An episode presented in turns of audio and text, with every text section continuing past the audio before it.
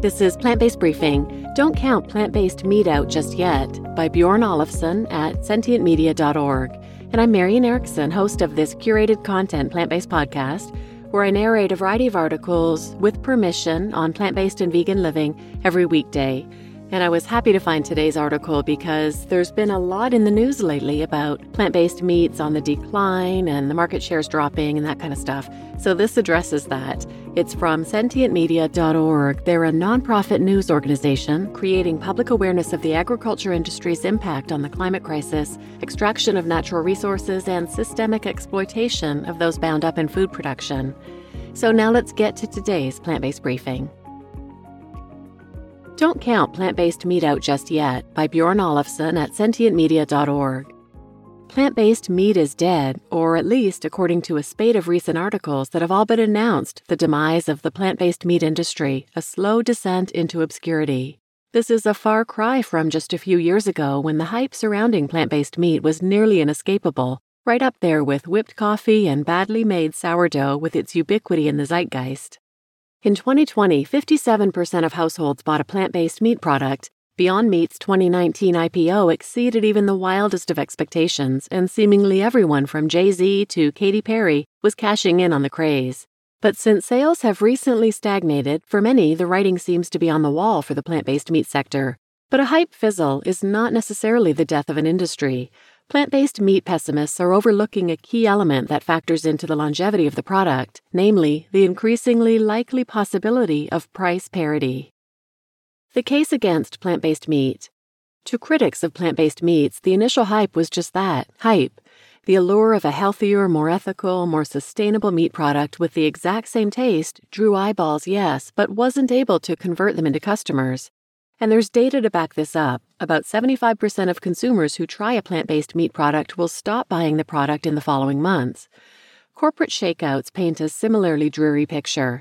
The stock of Beyond Meat, for example, has sagged 87% this year, laid off some staff members, and even suffered a few scandals. Beyond that, there are a plethora of social and cultural reasons customers would give plant based a try, but ultimately switch back to animal based. First and foremost is taste. And while taste is improving according to market research, consumers can still sense a difference. Meat is also culturally ingrained, a symbol of wealth and masculinity, invariably associated with holidays, festivities, and good memories for many people. Plant based meat has also been politicized, dubbed woke by news outlets, vilified in political campaigns, and even ludicrously blamed for turning normal people into socialists.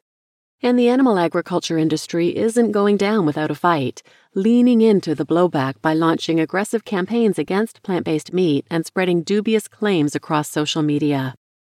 While it's true that a certain percentage of the public surveyed now will likely never switch to plant based replacements for a variety of these socio cultural reasons, this doesn't mean that this newfangled industry is on its way out.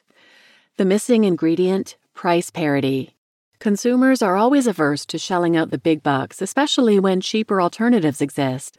And while the average plant based diet is cheaper than an omnivorous one, meat imitation products like nuggets, seafood, or burgers still bear a hefty price tag, sometimes twice as high as the animal based counterpart, roughly equivalent to luxury animal based products like organic chicken or grass fed beef.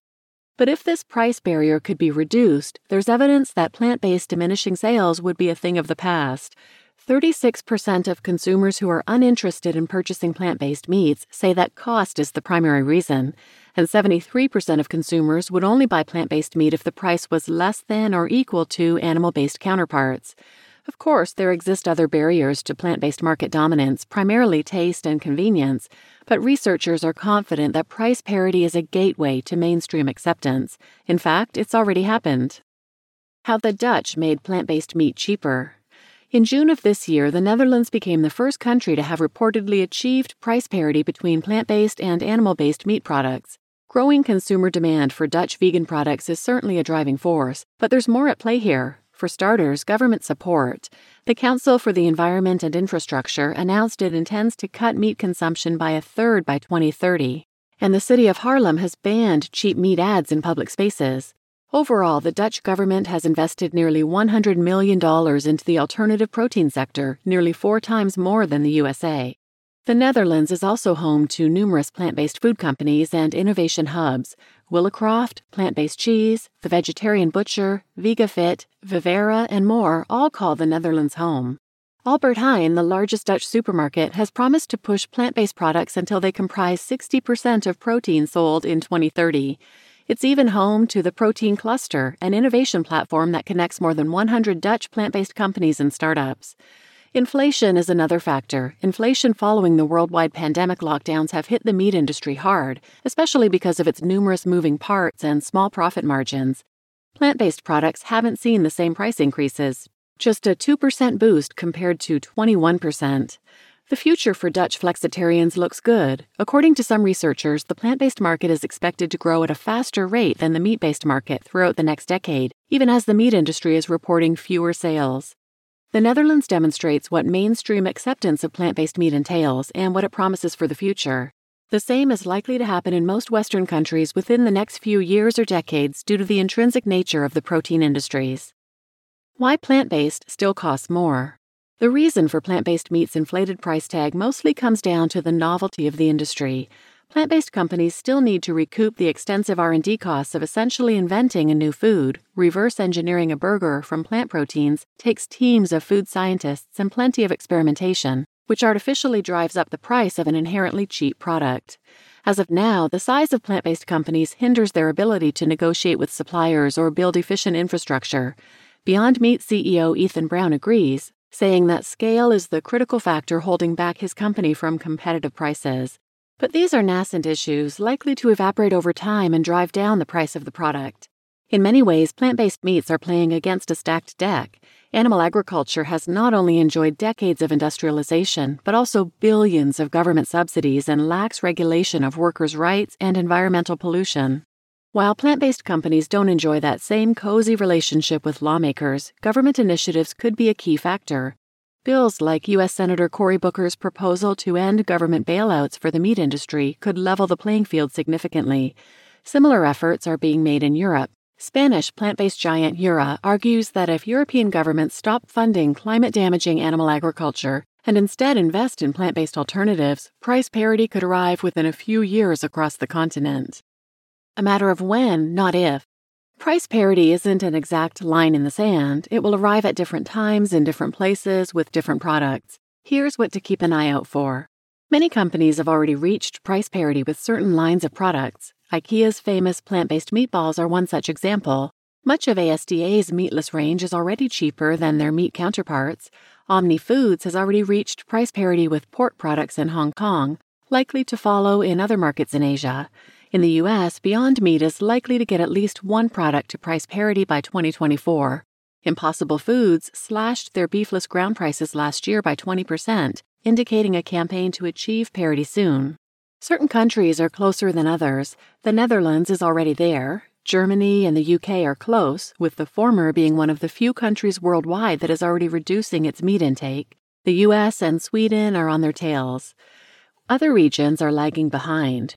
For example, traditional Latin American meats like carne asada and churrasco are unlikely to reach price parity within the next decade, casting doubt on whether any South or Central American country can enjoy cheap, tasty plant based alternatives anytime soon. And while there exist hotspots in Nigeria and South Africa, the African continent also has a ways to go. Inflation, a key factor for the Netherlands' success, could unexpectedly speed up this process across developed markets. U.S. animal products surged in price, depending on the product, between 15 and 20 percent during 2022, while plant proteins increased just a few percentage points, if at all. It's not enough to promote a large shift, though. Consumers are willing to pay 50% extra for meat products, but no more. If meat soars beyond this threshold in the coming years, it could potentially trigger an unforeseen exodus from animal based to plant based protein but timing for the exact plant based tipping point remains difficult to ascertain. A report from Blue Horizon pegs the number as possible within a year, although more conservative estimates currently sit at five or even seven. Still, industry experts are in consensus that plant based price parity is coming sometime this decade. The plant based tipping point. If plant based price parity arrives this decade, then plant based meat's hype die down is cast in a new light, a blip, not a fizzle. In fact, hype die down is sometimes understood as a necessary phase in the adoption of a culture shift or new technology. According to the Gartner Hype Cycle, a popular measure for understanding trends popularized by the IT firm Gartner, the current hype die down is a natural part of any revolution. The initial expectations couldn't be met in their entirety at first, but the product will improve. Price parity very well may be the crucial factor that sends plant based meat into the slope of enlightenment when products enter the mainstream. When price parity arrives, the market will almost certainly begin to grow consistently. A 1% reduction of price for plant based meat has a 3% increase of market share, according to an analysis from Kearney. Plant based meat could even occupy 20% of the market share once price parity is achieved. For comparison, that's about the market share of non dairy milks this year, which are arguably widely adopted nowadays. In other words, when price parity is achieved, a pea protein burger may be as ubiquitous as an oat milk latte, and that's about as mainstream as it gets. You just listened to Don't Count Plant Based Meat Out Just Yet by Bjorn Olafsson at sentientmedia.org. And I'm your host, Marian Erickson, and this is such an exciting article. And as always, I put a link to the original post in the show notes. And from there, if you're interested, you can drill into some of the political campaigns that are against plant based meat, how the agriculture industry is making dubious claims about it. And if you're interested in another episode about price parity, check out episode 405, and I'll put a link to that in the show notes. You can also search past episodes for alternative proteins or alt proteins. And alt proteins consist of plant based meats, cultivated meats, and microbial fermentation or fungi based products like Quorn, Q U O R N products. So please share this episode with anyone who might benefit, and thanks for listening.